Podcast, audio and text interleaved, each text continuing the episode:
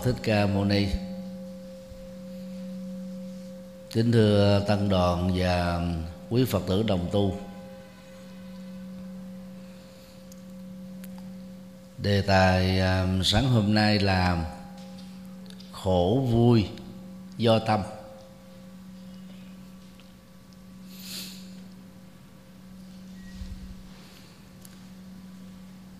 Người việt nam á, thường quen biết câu người buồn cảnh có vui đâu bao giờ?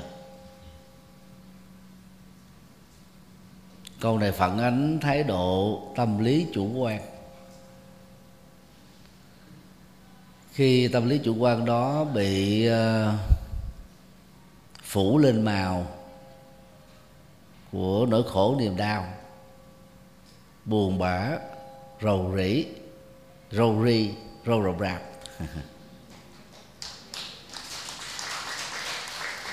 thì lúc đó đó nhãn quan của người buồn nhìn thấy thế giới xung quanh đều là cảnh buồn. Về bản chất á, thì à, thế giới thực tại bao gồm nhà cửa các loại cây và mọi tướng trạng của sự vật hoàn toàn không có hoạt động tri giác, lấy đâu có buồn, có vui. Nhưng mà người buồn thì áp đặt cái buồn của mình lên cảnh trần. Tôi mới gọi đó là cảnh buồn. Tương tự như khi chúng ta nói à, đây là cảnh thê lương chúng ta đang phản ánh về cái tình trạng đổ nát của cái thực trạng đó do tác động bởi chiến tranh, sự tàn phá của con người. Thì dĩ nhiên cái cảnh đó đó, nó là một đống hoang tàn đổ nát như là xà bằng hay là phế liệu. Nhìn vào cái cảnh nếu kèm theo đó là sự chết chóc của con người thì rõ ràng á, giờ không muốn chúng ta cũng phải đượm buồn bởi những nỗi cảm thông sự mất mát của nhân sinh. Đây là trạng thái buồn của đại đế Asoka vào thế kỷ thứ ba trước Tây lịch sau cuộc à, chiến thắng tại trận chiến Kalinga. Ông uh, duyệt binh để mừng khải hoàn. Thì nhìn thấy cảnh tượng hàng vạn người bị chết bị chặt đầu bị mất tay bị cụt chân. Máu của họ đó loan dãi trên mặt đất.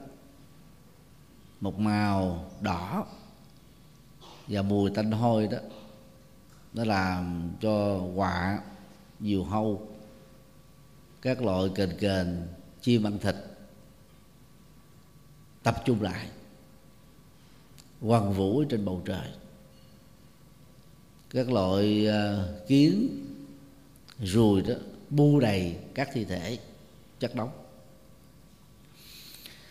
tâm trạng của Asuka lúc bây giờ trỗi lên một nhận thức chỉ vì việc mở rộng biên cương bờ cõi, tôi đã ra lệnh khơi mào các cuộc chiến. Để rồi được cái gì? Sự mất mát, sự chết chóc, sự tàn phá, sự ly cắt. Ông quay trở về rai sức lương tâm. Mấy ngày không lên chùa chính, tìm hiểu về các tôn giáo đầu tiên là đạo bà la môn. Kế đến là các đạo sa môn gồm đạo kỳ na đạo chủ nghĩa di vật vân vân. Và cuối cùng mới bắt gặp được đạo phật. Và ông nhanh chóng uh, trở thành đệ tử của à, tam bảo mở ra một chương mới một bước ngoặt mới mà theo đó đó tên gọi của vua Asoka đó là Dhamma Asoka. Tức là đại đế Asoka thấm nhuần Phật pháp. Cũng giống như ờ, đức vua Trần Nhân Tông đó, có ờ, biệt hiệu là điều ngự giác hoàng. Điều ngự đó là làm chủ được. À, giác là giác ngộ là tỉnh thức hoàng là ông vua. Ông vua giác ngộ phật pháp làm chủ được chính mình. Thì trong trường hợp của đại đế Asoka đó, hàng dạng thi thể có chỗ chắc lên như là đồi. Cái chết ngổn ngang đau thương đó, thì gọi là cảnh thê lương bản chất của cảnh đó nó không có cái chất liệu buồn hay không buồn. Nhưng mà tâm trạng của con người khi chứng kiến trước cái cảnh chết chóc đó, không thể nào không phản ứng lên cảm xúc buồn. Thì trong trường hợp đó còn có thể thông cảm được. Thì tương tự như cô nói um, tâm vui, tất cả cảnh tướng đều vui. khi cái tâm mình hân hoan lên đó đi đâu mình cũng cảm thấy đó, lạc quan yêu đề phấn chấn à, thích thú. Tạo ra các năng lượng hưng phấn. Thì đó là các phản ứng tâm lý đó. Rồi trong bài này đó chúng ta nhận diện điều quan trọng nhất đó nỗi buồn và niềm vui đều có điểm xuất phát ở tâm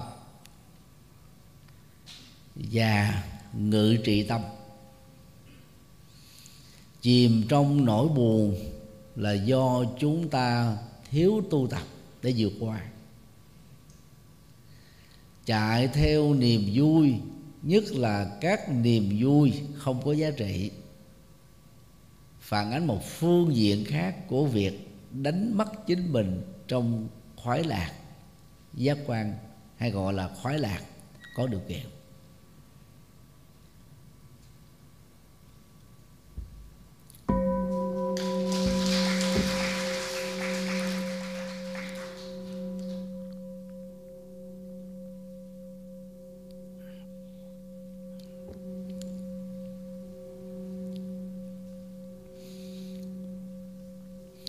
Thầy trích một uh, khổ thơ phản ánh về uh, lối sống buồn. Do thầy sáng tác vào ngày 15 tháng 6 năm 21 sáng buồn rầu chiều lăn xăng ta có một ngày bất an. Sáng kêu ca chiều than vãn, ta có một ngày tan hoang. Sáng cãi lộn, chiều cãi lộn, ta có một ngày quy khốn. Hít thở thiền, sống chánh niệm, ta có một ngày hân hoan.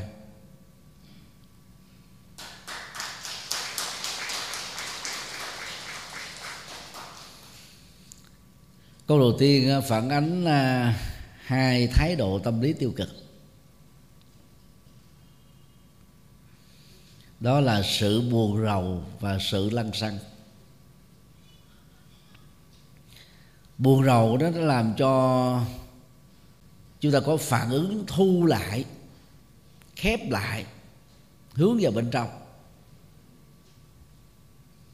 Giống như cây mắc cỡ đó nếu chúng ta dùng một vật dụng hay là ngón tay của mình chạm vào nó lập tức phản ứng của cây mắc cỡ là gì? Khép lại hết tất cả các lá. Rồi bình thường đó, nó nở ra như thế này nó khép lại ngay lập tức liền. Nghĩa là nó vẫn có các phản ứng nhạy cảm.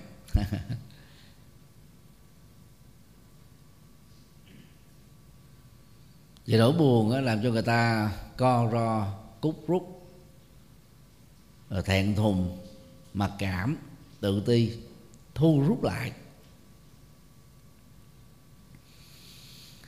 Đang khi lăn xăng là trạng thái lung tung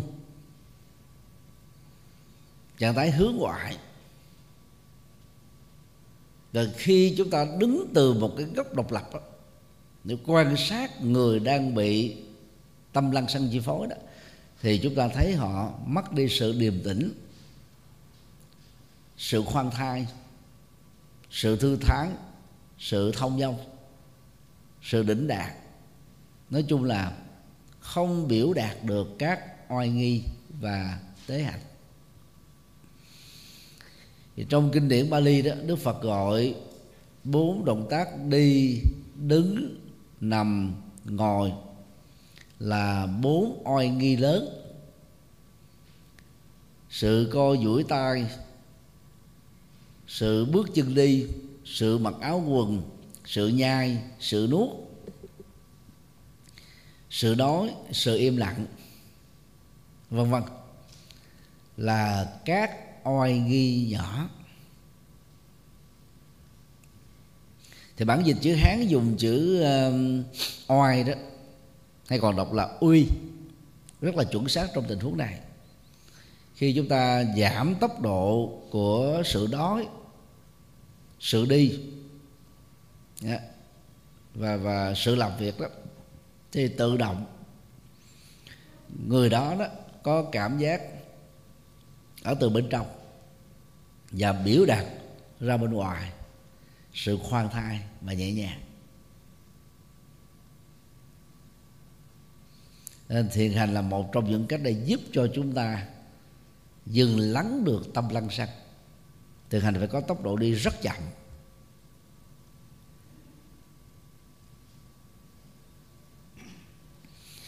Như vậy, khi tâm chúng ta chìm vào trong nỗi buồn do buồn người a, không thích người b, chán chường về sự kiện c thì người đó sẽ gần như không muốn nói chuyện, không giải bày, không tâm sự, không giao tiếp.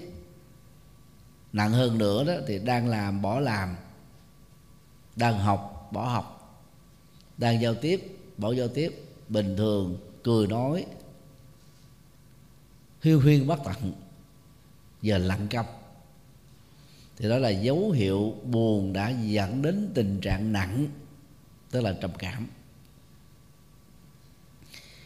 về bản chất thì trầm cảm là một loại um, tâm thần nhẹ. Không thể xem thường. Có khả năng giết chết tương lai của một con người. Để là người thân đó, nếu quan sát thấy người nào đó trong gia đình của mình rơi vào trạng thái nêu trên đó thì chúng ta cần trợ giúp họ. Hướng dẫn tư vấn rồi đèn tia hồng ngoại vào xó óc cho họ xem hài. Khích lệ họ chạy thể thao vào động toàn thanh. Và truy tìm được cái gốc gác của nỗi buồn ấy khắc phục đó thì cái tâm trạng chìm trong nỗi buồn đó sẽ được dựng khưng lại dựng lại. Và nếu quý vị không đủ sức đó, thì nhờ các thầy các sư cô mình tham quen dẫn người đó đến gặp để à, trợ giúp. Còn lăng xăng á, tức là trong công việc được mình sung phong hoặc được giao phó, tâm lo lắng căng thẳng làm cho mình lăng xăng. Và do vậy đó, cũng không thể nào đạt được sự bình an. Vì cái người đó có thể là có trách nhiệm nhưng mà đừng đính kèm nỗi lo theo, đừng phát nỗi lo song hành với với với trách nhiệm thì người đó sẽ thoát khỏi cái bệnh lăn sặc câu thứ hai, sáng kêu ca, chiều than giảng. Ta có một ngày ta hoan. Phản ánh thái độ buồn đến độ đó không phản ứng thành sự kêu ca và than giảng là chị không nổi người sống nặng cảm xúc thường có các loại phản ứng này. Về bản chất đó, người đó chưa thực tập được sự buông bỏ. Đối với những thứ không có giá trị họ đeo mang cái nỗi buồn đó nỗi lo đó nỗi chán trường đó. Cho nên đó, khi có cơ hội được nói thì họ toàn là nói những lời trách móc than phiền dẫn đến tình trạng là nói càm ràm nói cằn nhằn nói chì chiết. Thậm chí vừa nói vừa than khóc quý bà quý cô. Nói chung là phụ nữ thường bị rơi vào lối sống này. Cho nên đó, suốt cả một kiếp người rất khó trải nghiệm được hạnh phúc. Khi than vãn nỗi khổ niềm đau trên mạng xã hội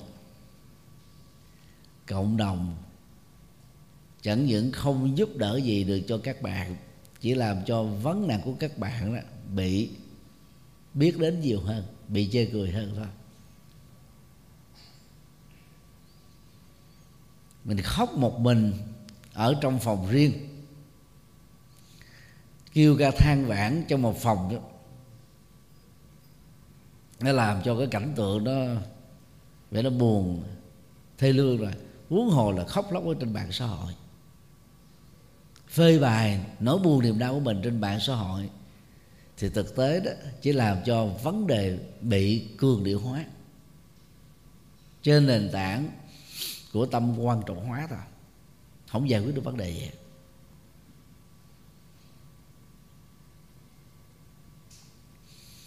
Cho nên người xưa thường khuyên đó trí giả tự xử. Người có trí đó tự giải quyết à, các uẩn khúc của tâm lý hay là giải quyết vấn đề. Than vãn á, là là là một cái trạng thái không có giải quyết. Thì tình trạng trách móc hờn giỏi vân vân đều làm cho trái tim chúng ta đó nhuốm đau bởi những sự không hài lòng. Mà không hài lòng đó là một trong tám loại khổ. Mà bản dịch hán việt thường gọi là cầu bắt đắc khổ. Khổ do mong ước không được tội quyền.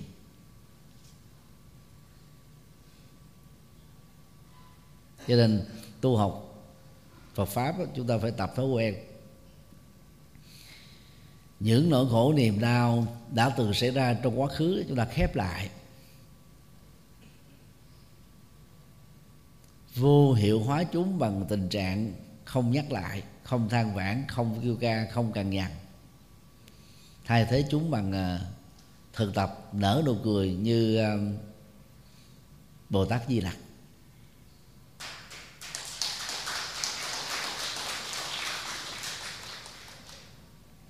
Thì bằng cách này đó, chúng ta sẽ không làm tan hoang trái tim, tan hoang cõi lòng thì sự thực tập của chúng ta mới được xem là có thành công.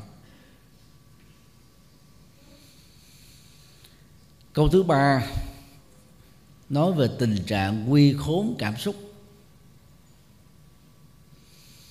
Khi ta là người rơi vào tình trạng phải cãi lộn,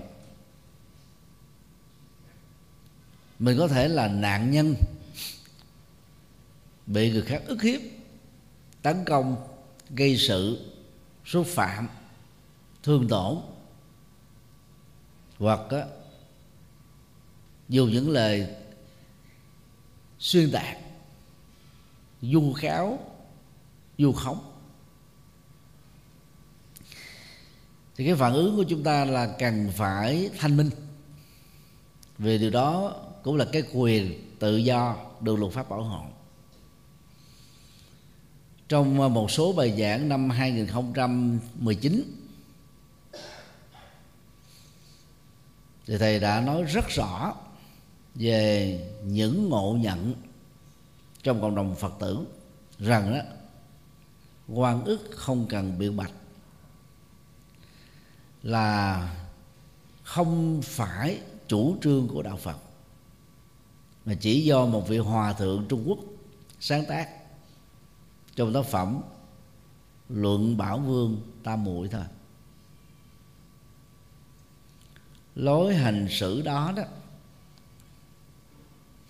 vô tình làm cho nạn nhân á, phải chịu đựng dài đăng đẳng các nỗi hàm oan mà vốn mình không phải là tác giả. Đang gây chủ trương của đức phật đó ở trong kinh phạm võng hoặc kinh Trụ bộ, khích lệ rõ, nếu mình không phải là tác giả, thì phải nói rõ, cái này không phải do tôi làm, tôi không phải là tác giả của điều này. Đức phật không hề dạy chúng ta im lặng trước những điều nói sai về mình. Như vậy thông tin mà chúng ta cung cấp cho mọi người và những người có liên hệ đó đó là thông tin đúng. Nó khác với kẻ lộn. Kẻ lộn là do vì chúng ta cảm thấy mình bị thương tổn, bị xúc phạm. Cho nên đó, chúng ta cả lại. Cả lại đó, thì mình và cái người gây hấn đó, về bản chất cũng không khác gì nhau. Một đứa cọc cần thêm đứa nữa thì hai đứa cọc cũng như nhau.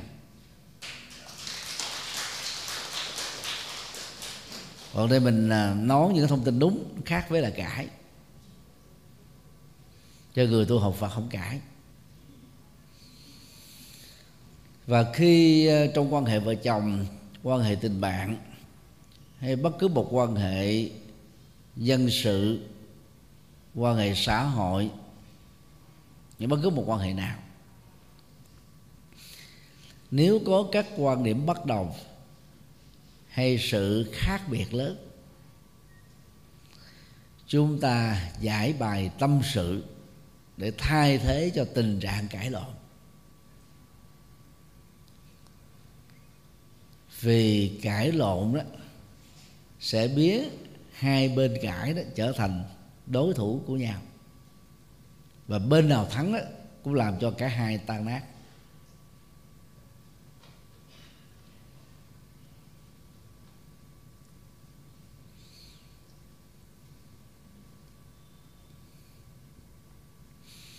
Do đó phải tập à, hít thở thì khi nỗi buồn niềm đau có mặt đó thì thay vì à, phản ứng thông thường chúng ta đó là thể hiện ra các cảm xúc tiêu cực buồn rầu kêu ca, than giảng, cãi vã, tranh chấp. Thì sự hít thở sâu lắng, theo dõi hơi thở, làm chủ hơi thở, làm chủ tâm, sẽ giúp chúng ta vượt qua được các phản ứng không đáng có này. Và ý thức rất rõ, tâm tôi đang buồn, tôi ghi nhận tôi đang buồn, tâm tôi đang ờ, ờ, à, buồn chán lo lắng sầu muộn. Ở cấp độ nào thì tôi ghi nhận được tâm bị chìm trong cái cấp độ đó và giữ trạng thái chánh niệm thôi chứ không có dùng một cái cưỡng lực để khống chế đó.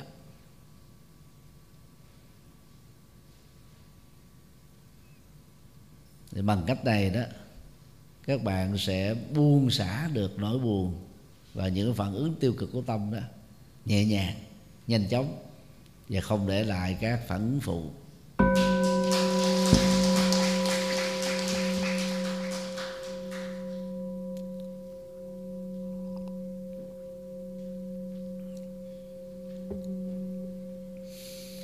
Sau đây thì thầy gợi ý về cách ờ, nhận diện tính ờ, nhân duyên hai chiều của mỗi sự kiện, sự vật, tình huống để chúng ta trước nhất là tự an ủi mình. Và sau đó là nỗ lực để vượt qua trải nghiệm sự tích cực. Tiêu cực thì khổ, tích cực thì vui. Khổ vui đều do tự tâm. Nghịch duyên có thật, càng quan trọng hóa, khổ đau sẽ hoàn thành niềm vui có thật. Trải nghiệm bây giờ tại đây. Sống cuộc đời thanh thản. Sau mưa là nắng. Hết đêm là ngày. Hãy sống, suy nghĩ lạc quan.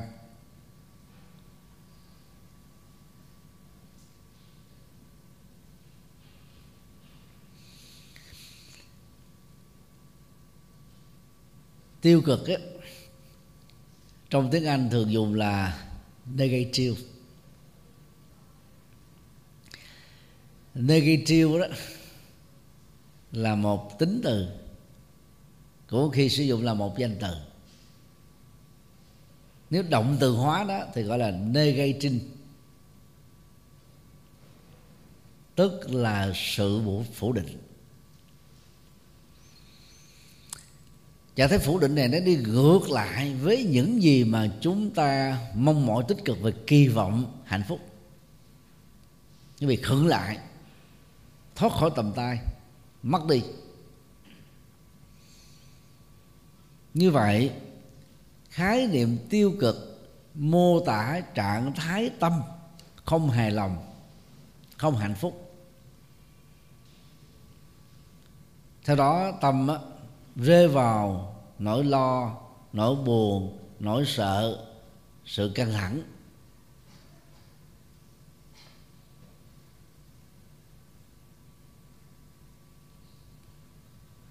Nên tất cả những người xuất gia đó khi bắt đầu à, những ngày đầu những tuần đầu tiên đó phải thực tập qua nghi qua việc học thuộc lòng các bài à, thiền kệ gồm có 43 bài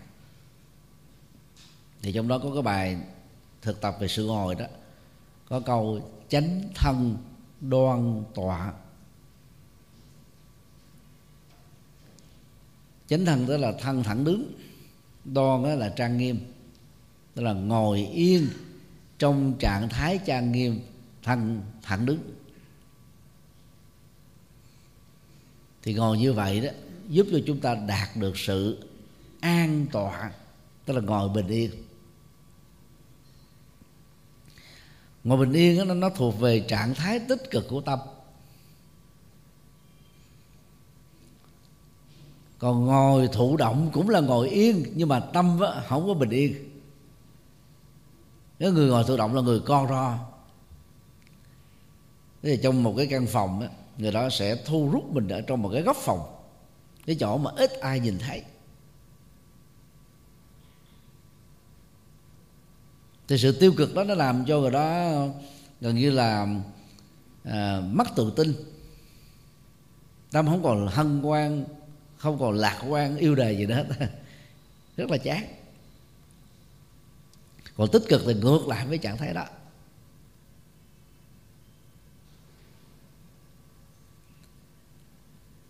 Tức là lúc nào cũng uh, niềm nở vui vẻ sảng khoái tươi tỉnh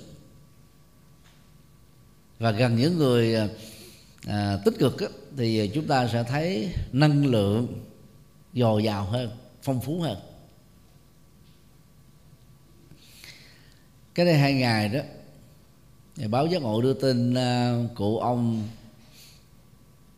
Tống Hồ Cầm qua đời ở tuổi à, 105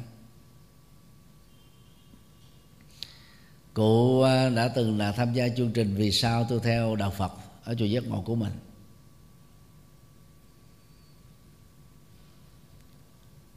Cụ tham gia viết báo từ năm 20 tuổi, gắn kết với Phật giáo 85 năm. Góp phần trước nhất là phát triển mô hình sinh hoạt gia đình Phật tử. Thì thời lúc mà gia đình Phật tử được thành lập bởi bác sĩ Tâm Minh Lê đình Thám đó, thì có ba Phật tử nam năng động nhất bao gồm trưởng lão hòa thượng Thích Minh Châu nhà văn cư sĩ Võ Đình Cường và cư sĩ Tống Hô Cầm. Một số năm sau đó thì trưởng lão Thích Minh Châu đi tu và đi du học ở Ấn Độ. Thì cụ ờ, Tống Hồ Cầm á, vẫn tiếp tục tham gia cùng với cụ Cường để phát triển gia đình Phật tử Việt Nam.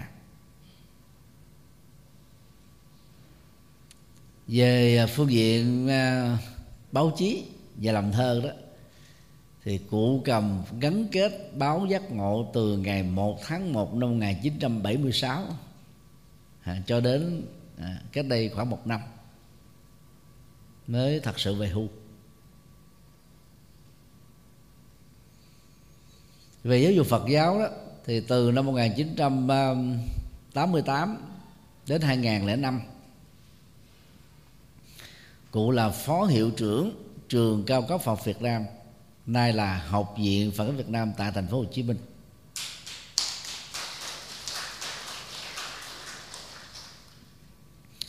Thì thầy học khóa 3 thời điểm đó thì cụ vẫn còn làm phó hiệu trưởng mỗi lần lên sinh hoạt lớp cụ cầm lên đó thì cả lớp đều cười. Vì cụ rất là lạc quan.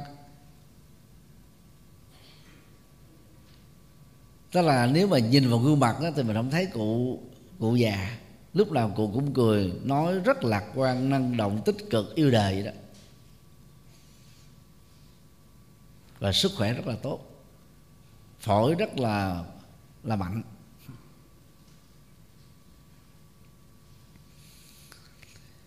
vào năm 2005 á thì thầy được trưởng lão hòa thượng thích minh châu bổ nhiệm làm phó tổng thư ký của trường. Đặt trách á, cải cách nhân sự. Thì thầy đã đến gặp uh, cụ cầm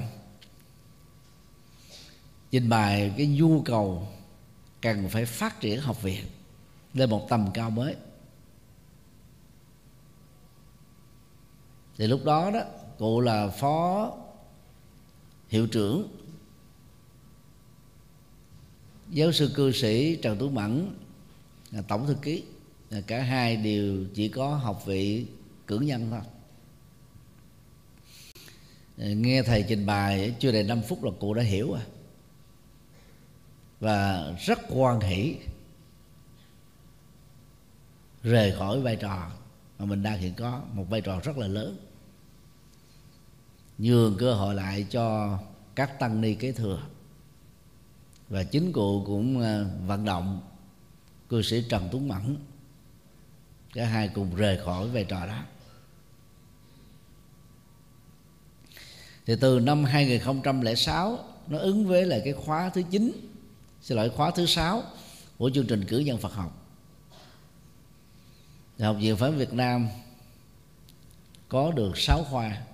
Khoa triết học Phật giáo, khoa Sanskrit Phật giáo, khoa Bali Phật giáo, khoa lịch sử Phật giáo, khoa Phật giáo Việt Nam và khoa Phật giáo Trung Nhật Hàn, nay gọi là khoa Phật học Trung Văn. Tức là phát triển trường Phật học từ một khoa Phật học trở thành sáu khoa có liên hệ đến Phật học. Theo xu thế mà trên toàn cầu đã làm đang làm và sẽ tiếp tục làm. Nếu không có sự tích cực của cụ à, tống hữu cầm đó, thì chúng ta cũng khó có được cái sự phát triển thịnh vượng của học viện pháp Việt Nam như là ngày hôm nay.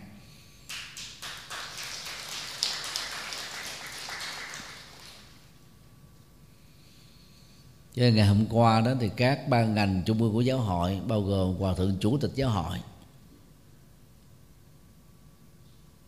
và học viện phép Việt Nam do thầy làm trưởng đoàn đã đến à, kính viếng tang về sự ra đi của cùng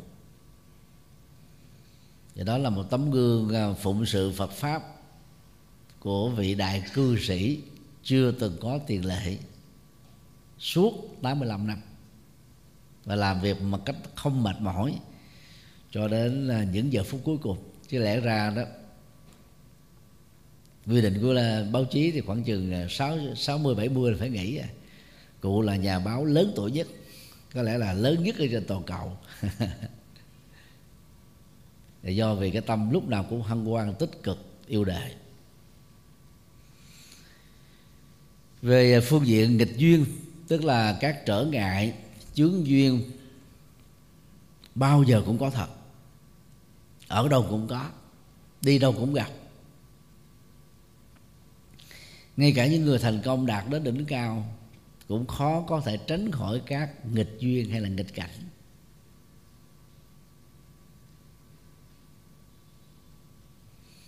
Quý vị cứ hình dung à, nghịch duyên là cái lực cản, lực ghì lực kéo ngược lại. Giống như à, khi chúng ta chạy xe nếu không có cái sự phân ranh giới bằng à, bê tông ha giữa đường bên trái và đường bên tay phải đó thì hai xe ngược chiều nhau đó chỉ cần đó tài xế à, của một trong hai bên ngủ gật thôi hoặc là lơ đễnh thôi hai xe này có thể lao đầu vào nhau gây tai nạn thậm chí có thể dẫn đến sự thương vong. Thì mặc dầu đó, nó chỉ đi ngược chiều thôi, mà cũng đã có những rủi ro bị tai nạn rồi. Và nghịch duyên nó cũng giống như vậy đó.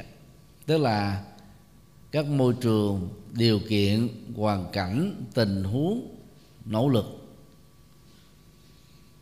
mà nó bị va vấp phải những thứ đối chọi lại ngược lại, tác động, thì nhân duyên tốt, nhân duyên tích cực được chúng ta gieo trồng rất khó được thành công.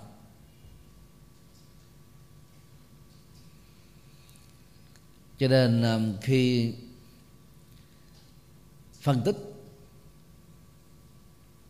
về nhân quả đó, thì chúng ta đừng bao giờ bỏ quên yếu tố của duyên duyên thì có duyên thuận và duyên nghịch. Duyên thuận thì nó làm cho tăng trưởng nhanh phát triển lẹ. Đi đến kết quả sớm. Còn duyên nghịch đó, nó đối lập và có thể triệt tiêu các nhân chân chính mà chúng ta đã gieo trồng.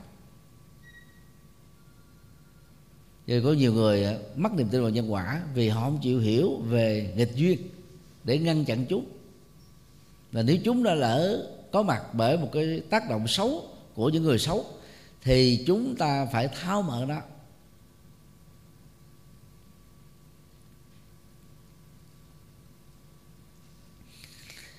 Cái xử lý cảm xúc khi chúng ta là một nạn nhân trong nghịch duyên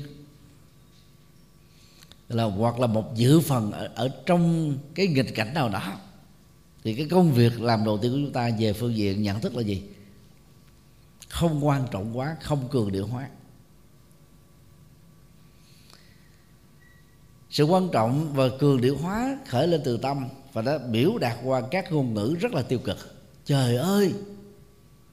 Và dùng những cái cảm thán từ đó rất là mệt mỏi. Chết tôi rồi. Tiêu tấn tấn đề rồi. Tôi hoàn toàn bất lực. Sao tại sao cuộc đời của tôi đầy ắp những nỗi khổ niềm đau? Không phải là ai mà lại là chính tôi. Tại sao nó lại xảy ra trong cái hoàn cảnh này? Rồi tôi bị ba chìm bảy nổi tắm lên đền nói chung á, càng kêu ca bằng các cảm thán từ tiêu cực, nhiều chừng nào chúng ta bị vũng, gọi là bị vẫy chìm ở trong vũng vũng lầy của khổ đau. Càng làm việc đó nhiều chừng nào thì cái sự lúng lúc trong khổ đau nó gia tăng chừng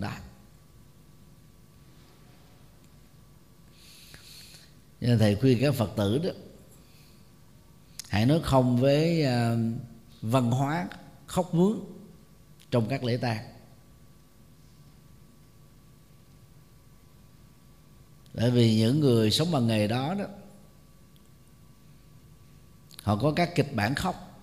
Vợ khóc chồng chồng khóc vợ con khóc cha con khóc mẹ mẹ khóc con. Ông khóc cháu cháu khóc ông. Anh chị em khóc nhau rất là ấn tượng. Theo kiểu nghe những lời thơ và những thợ than khóc đó thì tự động à, những người xung quanh chảy nước mắt.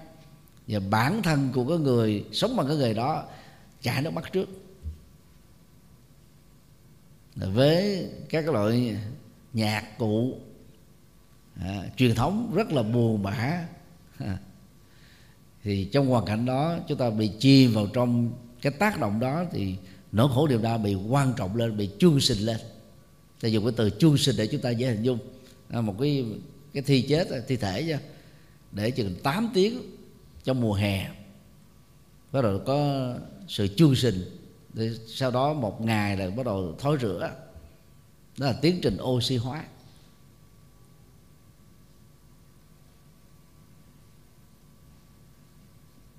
Cho nên đừng bao giờ quan trọng hóa đó xem nó đơn giản thôi.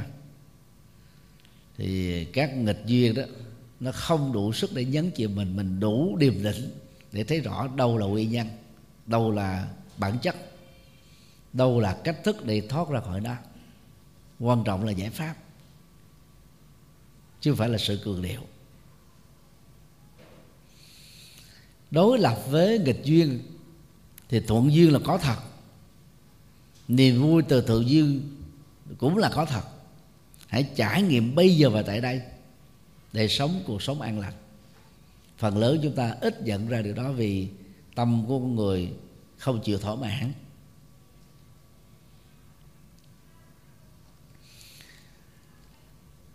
Covid-19 từ à, đầu năm 2000 đến nay đó, cướp đi mạng sống của hàng triệu người trên quả địa cầu.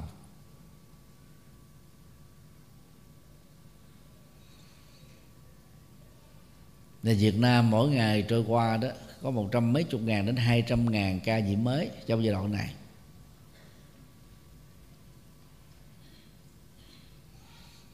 Bao nhiêu người Việt Nam đã mất vài chục ngàn người là tối thiểu. Rồi mình giờ cứ quan sát lại, mình cũng bị nhiễm covid 19 người khác cũng bị nhiễm người khác chết, mình còn sống. Đó là đại phước à. Thì tại sao mình không chịu trải niềm vui với cái cái phước báo mà mình đang tiếp tục được sống còn? Đây thì nhiều người khác có thể có gia tài, sự nghiệp, tiền bạc. Họ không thiếu cái gì hết. Mà có muốn sống thêm cũng không sống được. Nhưng vì sự sống ở đây là nghịch duyên, đã khép lại tại đó thôi để lại biết bao nhiêu sự thương tiếc.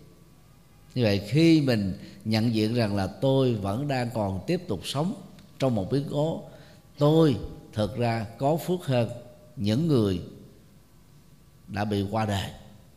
Thì cái niềm vui này nó làm cho chúng ta quý trọng thời gian kiếp người.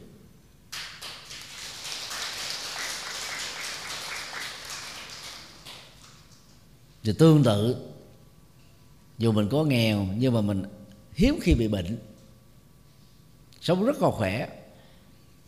Thì nhìn thấy được điều đó là mình có được niềm vui rồi, tôi có phước về sức khỏe và tuổi thọ. Còn mình không có phước về tài sản là do vì mình thiếu kiến thức kinh tế. Và là thiếu sự ờ, phấn đấu, thiếu tính kiên trì. Chứ đừng vì cái sự thất bại trong giàu sang mà chúng ta làm cho mình chìm ở trong nỗi buồn đó là cuộc đời tôi không có gì vui. Thực ra, những gì chúng ta đang có mà người khác không có, về bản chất nó là phước. Cứ liệt hết tất cả những thứ chúng ta có được. Về phương diện tích cực á, nha. Thì mỗi người cũng có được vài vài chục thứ. Mà liệt vào cái nhóm phước thì hãy vui với những điều đó đi thì tự động tâm chúng ta nó không bị dứa vào những cái nỗi buồn. Thượng à, nhiều lần kể lại câu chuyện. Hòa thượng thích thiện hòa là giám đốc của Phật học đường Nam Việt ở chùa Ấn Quang, cũng là viện chủ tối đình Ấn Quang. Về sau này thì hòa thượng được tôn vinh là làm phó tăng thống giáo hội Phật của Việt Nam thống nhất ở vai trò đó mà mỗi buổi sáng hòa thượng vẫn xuống nhà vệ sinh để quét dọn. Thì tăng chúng đều lính quýnh hết nó hòa thượng giao cho con cái này đi. Rồi thử hỏi là trước khi thầy làm việc này đó, có huynh đệ nào xung phong không? Không. Bây giờ thầy xung phong rồi đó là các huynh đệ dành chỗ của thầy chi? Lo làm việc khác. tức là mình đừng có chê những cái việc nho nhỏ đó không có phước. Và vệ sinh là cái nơi mà ta dễ nhòm góp nhất, ngay cả chính bản thân mình đi, khi mà mình đưa cái chất thải ra bên ngoài đó, nha. Mình nghe cái mùi của nó, nhìn thấy nó, mình cũng nhòm góp như đó người khác. Rồi có nhiều người kém ý thức về vệ sinh chung. Và những người tình nguyện làm vệ sinh, quét rác hốt rác, đổ rác, hay là vệ sinh ở bồn cầu. Thì chúng ta làm thơm sạch, làm trang nghiêm cái không gian mà nơi chúng ta đang phục vụ. Cái đó cũng đều có phước đều có những cái giá trị nhất định. Gọi chung đó là việc lành như vậy, về làm phúc thì chúng ta có những việc làm phúc dẫn đến sức khỏe và tuổi thọ như là tham gia hiến máu nhân đạo ở chùa mình mỗi tháng một lần. Hay là hiến mô tạng. Thì cái số phụng sự viên á à, chùa chúng ta là tổ chức được 50 à, đến nay là 52 lần.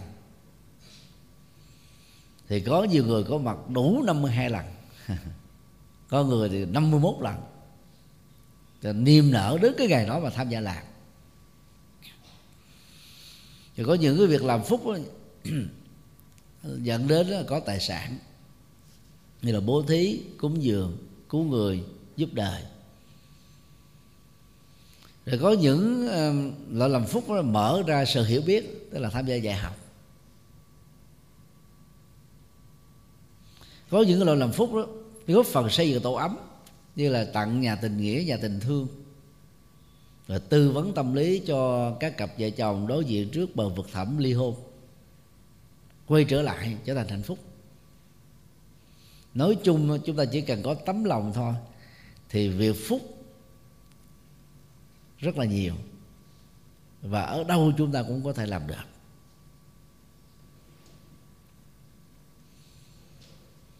Và ở chùa giấc ngộ mình còn có thêm cái đội bảo vệ đó.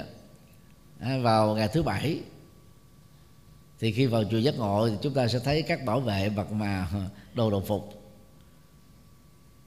Để ờ, tránh tình trạng kẻ xấu lợi dụng giả vờ đóng vai đó là cha mẹ của các cháu nhận các cháu về. Mỗi cháu có một cái con số thẻ đó. Là khi đến à, cha mẹ gửi đến thì có con số. Khi về đó phải đúng cái con số đó à, để đảm bảo không có tình trạng rủi ro xảy ra. Cho nên đó là à, mỗi ngày chúng ta phải đặt ra cái tiêu chí mình làm được việc phúc việc lành và làm phúc cho đề cũng chính là làm phúc cho mình thì tự động chúng ta sẽ sung phong. Trong tình huống chúng ta không thể trực tiếp tham gia và không có cơ hội tham gia mặc dù rất muốn thì lời khuyên của thầy là gì? Sáng tán dương chiều tùy hỷ. Tùy hỷ là trạng thái mình vui bày tỏ cái niềm hân hoan của mình dành cho người A, B, C. Đối với những cái sự việc gọi là E, F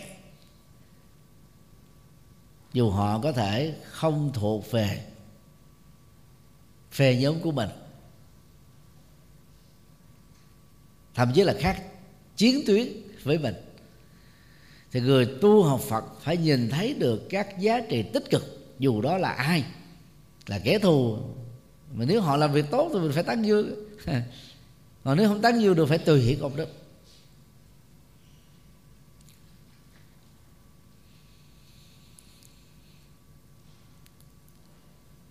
tán dương người đối lập là rất khó. Tùy hỷ với những người đó đối lập cũng là rất khó.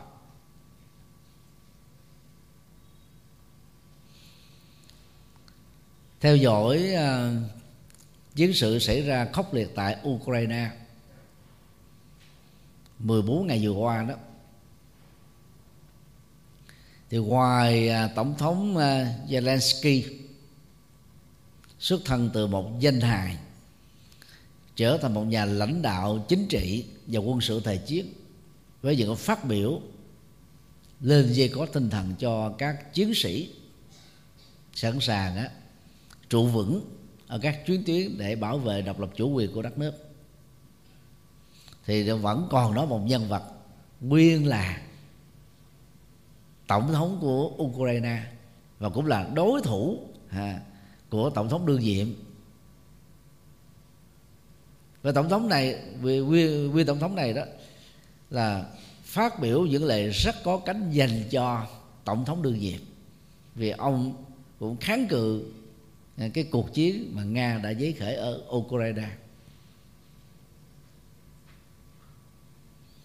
Chứ thông thường á, khi ta ở hai đảng phái đối lập nhau, thì cái người mà thiếu tâm từ hỷ đó sẽ cố gắng khai thác tối đa những sơ suất của đối thủ để nói xấu và tấn công. Nhưng mà ông cựu tổng thống của Ukraine không làm việc đó.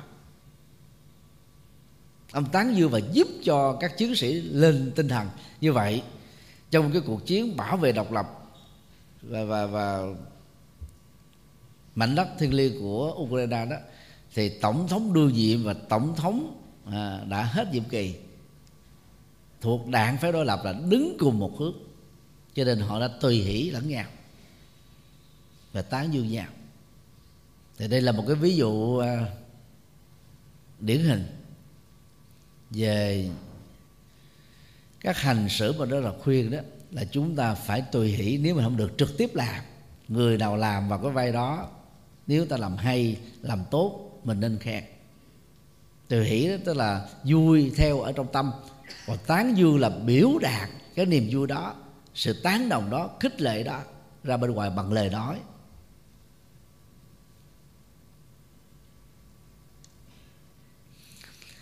Cho nên đó, khi à, nghĩ về hay là nói đến đề cập đến người khác đó thì chúng ta nên tập hai hạnh thôi, hạnh tùy hỷ và hạnh tán dương. Cái đó là làm cho chúng ta có được niềm vui. Mà phải tán dương thật chứ đừng có tán dương ngoại giao. Tán dương ngoại giao đó là chúng ta đóng kịch thôi, giả vờ. Thì cái đó nó làm cho tâm mình nó tức ở bên trong. Giả vờ cao thượng. Nhưng mà tâm thì bị ôm một cái gút quan khiên đạo đó.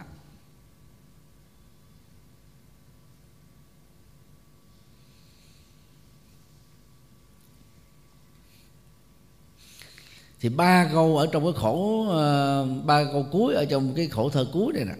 Về nhớ ta có một ngày như ý, ta có một ngày giá trị, ta có một ngày thú vị.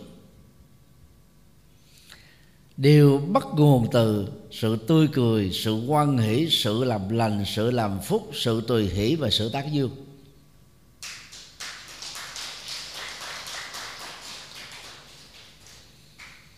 Và đính kèm với những niềm vui đó, tôi phải hít thở thiền thực tập buông xả. Để ờ, chúng ta tiếp tục có những ngày thông dong thì trong ờ, cấp thiền thứ ba được đức phật dạy đó, là trải nghiệm sự an lạc sâu sắc hơn khi chúng ta bỏ được thành quả an vui của thiền cấp 1 và thiền cấp 2 đó là một sự thực tập buông xả để mình nâng cao chính mình hơn. Đừng có dướng kẹt vào thành quả. Dướng kẹt thành quả thì chúng ta sẽ ý lại, ngủ quên trên chiến thắng, dậm chân tại chỗ. Không có tiến bộ được.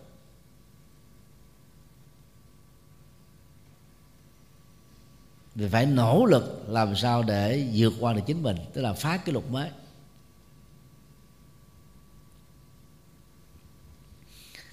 Còn những người sống với cái thói quen là, hồi đó tôi dày thời đó tôi như thế kia. Nhưng mà bây giờ thì không nói tới là mình làm cái gì, mình là cái gì. Mà cái đó hồi đó không. Là khi hồi đó đâu còn nữa đâu. Nó đã qua rồi. Và sống theo hiện tại được Đức Phật chủ trương chánh niệm tỉnh thức đó.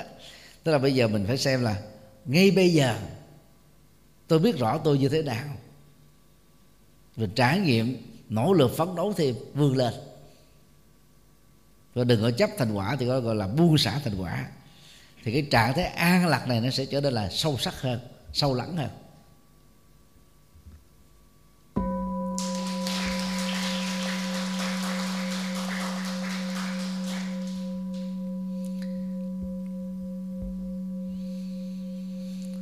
Thì thầy chúc à, tất cả được à, an lành.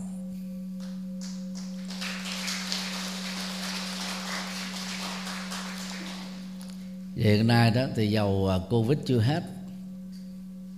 Và mọi sinh hoạt á, tại thành phố hồ chí minh là trở lại bình thường. Sau tết à nên mong quý vị à, tiếp tục à, quay trở lại. Còn phần lớn quý vị đã chích hết ba mũi rồi phải không ạ? Mà chích ba mũi lỡ có bị nhiễm cũng không sao. Những gì chúng ta cũng không có ý lại ha.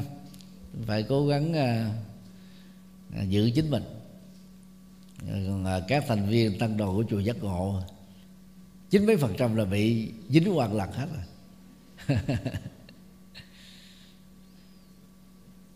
Mình ờ, cố gắng để không để thời gian của cuộc đời trôi qua vô ích. Và sống có giá trị hạnh phúc trong đời.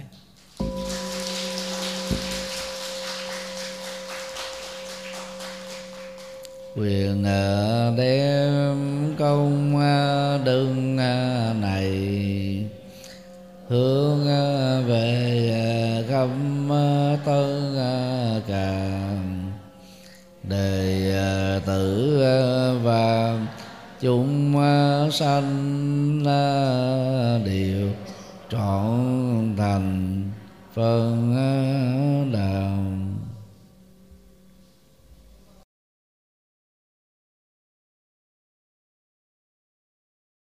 Thư vận động xây dựng chùa Quan Âm Đông Hải, tỉnh Sóc Trăng. Kính thưa các mạnh thường quân và các quý Phật tử tôi xin chia sẻ vị vọng về lý tưởng xây dựng chùa mở trung tâm tu học giúp cho các phật tử được an vui và hạnh phúc chánh pháp lưu truyền do công dấn thân của hàng tăng sĩ tiêu môn phương thịnh nhờ hạnh dân cúng của người tại gia. Tục ngữ việt nam có câu, xây chùa, tạo tượng, đúc chuông. Ba công đức ấy thập phương nên làm. Giá trị của ngôi chùa là rất cao quý. Như hòa thượng mạng giác đã nêu, mái chùa che chở hồn dân tộc, nếp sống bao đời của tổ tông. Thực vậy, đã từ lâu ngôi chùa Phật giáo không chỉ là không gian tâm linh, nơi tu học đạo đức, thiền định và trí tuệ của các tăng sĩ, còn là trung tâm giáo dục, văn hóa, đạo đức và sinh hoạt cộng đồng của người dân địa phương. Giúp mọi người quay về chánh đạo, bỏ mê tín dị đoan, khép lại khổ đau, mở ra an vui và hạnh phúc vì hạnh nguyện hoàn pháp là nhiệm vụ, lễ sinh làm sự nghiệp, ở phạm vi rộng lớn, cho mọi thành phần, xã hội và nhóm lứa tuổi khác nhau. Ba thập niên rưỡi qua, từ năm 1984 đến nay 2019 tôi đã không ngừng nỗ lực trên cầu Phật đạo, dưới độ nhân sinh. Theo tinh thần phụng sự nhân sinh tốt đời, đẹp đạo, sáng soi đạo pháp, hộ quốc an dân.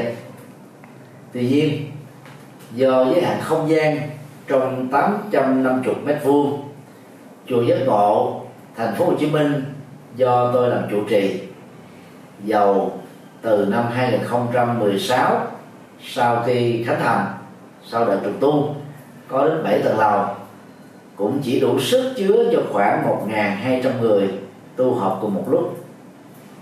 Đối với tu học nội trú như khóa xuất gia vô duyên, chỉ đủ sức chứa 175 người ngủ lại về đêm. Do vậy, nhằm mang lại các lợi ích cho hàng vạn phật tử hữu duyên, chùa giác ngộ càng có thêm nhiều ngôi chùa chi nhánh ở các tỉnh thành để nhân rộng mô hình tu học sẵn có, mang tính nhập thế, hiệu quả cao. Với nguyện ước chân thành đó, tôi được sự giúp đỡ rất tận tình của ban trị sự, giáo hội Phật giáo Việt Nam, tỉnh Sóc Trăng, và thể theo tâm nguyện của Phật tử địa phương. Ủy ban nhân dân tỉnh Sóc Trăng tại công văn số 540 ngày 30 tháng 3 2018 đã chấp thuận chủ trương cấp 18 hecta đất và giao tôi làm chủ trì chùa Quan Long Hải tại khu du lịch Hồ Bể, xã Vĩnh Hải, thị xã Vĩnh Châu, tỉnh Sóc Trăng. Vào ngày à, 20 tháng 5 2018, công trình này được động thổ xây dựng với sự tham dự của 3.500 Phật tử tại địa phương và các tỉnh thành lân cận. Theo kế hoạch, quý 2 2019 kể từ khi được giấy phép thì công trình xây dựng này sẽ được hoàn tất trong vòng 3 đến 4 năm. Chùa Quang Minh Hải có các hạng mục gồm cổng tam quan, tòa chính điện cao 30 m gồm một trệt và một lầu mỗi sàn 3.000 mét vuông diện tích. Có sức chứa với từng trệt và lầu một là khoảng 6.000 người tu học cùng một lúc. Ngoài nhà tổ tăng xá, thì chùa Ông Đông Hải sẽ có từ 6 đến 8 khách xá, một trệt, ba lầu. Có sức dung chứa cho hàng ngàn phật tử tu học. Tượng đài tiêu biểu tại chùa này đó là tượng Bồ Tát Quan Thế Âm hướng về biển Đông, cao 49 mét, gồm ba mặt. Bảo vệ chủ quyền biển đảo của Việt Nam, cũng như là sự bình an của người dân tại địa phương. Trong à, ngôi chùa này đó, ngoài các tượng đài Phật, Bồ Tát A La Hán thì còn có công viên Phật, công viên hòa bình, công viên văn hóa và công viên tình thương với các tượng đài và các biểu tượng bằng đồng, bằng đá từ 1 m sáu cho đến 3 mét. Tổng chi phí xây dựng chùa ông Đông Hải khoảng 300 đến 350 tỷ đồng Việt Nam. Khi hoàn thành, đây sẽ là trung tâm tu học lớn, phát triển Phật giáo, thực tập tỉnh thức, trải nghiệm từ bi có khả phục vụ từ 5 đến 6 ngàn Phật tử tu học đời trú cùng lúc. Tôi cho rằng phật sự to lớn mang tầm vóc phụng sự nhân sinh cho hàng vạn người nêu trên. Chỉ có thể sớm được hoàn thành là nhờ vào sự phát tâm bồ đề, cúng dường, tịnh tài, tịnh vật, tịnh lực của các mạnh thường quân và các phật tử gần xa vì mục đích truyền bá chân lý phật, làm lệ lạc nhân sinh. Tôi tha thiết, kêu gọi và kính mong các mạnh thường quân, các doanh nghiệp, các tổ chức, các cá nhân và các phật tử trong và ngoài nước hãy phát tâm đóng góp tịnh tài cho công trình này để mang lệ lạc cho nhân sinh. Với niềm tin vào Phật pháp và sự trợ duyên của quý tôn đức tăng ni, nhất là sự phát tâm của các quý phật tử thập phương. Tôi tin rằng công trình chùa Quan Âm Đông Hải sớm được hoàn thành viên mãn. Ân đức của toàn thể quý vị là động lực to lớn giúp thầy trò chúng tôi phụng sự nhiều hơn nữa cho Phật giáo và dân tộc Việt Nam. Tôi thành kính tri ân tán dương công đức cúng dường của các quý vị. Nguyện cầu hồng anh Phật pháp tăng, gia hộ quý vị. Thân tâm an lạc, phước lộc thọ tràn đầy, sở nguyện tùy tâm, các tường như ý. Nam mô công đức lâm bồ tát. Nam mô quan hỷ tạng bồ tát ma ha tát. Đạo phật ngày nay dân hiến, đạo phật ngày nay huy hoàng đạo phật năm châu bốn biển dựng xây tinh độ chân gian. Đạo phật ngày nay dân hiến, đạo phật ngày nay huy hoàng. Đạo phật năm châu bốn biển dựng xây tinh độ chân gian. Hãy cùng tham gia cùng quỹ đạo phật ngày nay để mang tình thương đến với mọi người. Tham gia thành viên, đóng góp tịnh tài vào vốn quỹ gốc được cộng dồn để sản sinh lợi nhuận hàng tháng từ lãi suất ngân hàng nhằm phục vụ các sứ mệnh của quỹ hoặc đóng góp tham gia trực tiếp các hoạt động của quỹ, tham gia phụng sự viên, đóng góp tịnh lực vào đội ngũ phụng sự viên để cùng tham gia hỗ trợ các hoạt động của chùa giác ngộ. Và quỹ nói riêng cũng như các hoạt động phát triển phật giáo nói chung.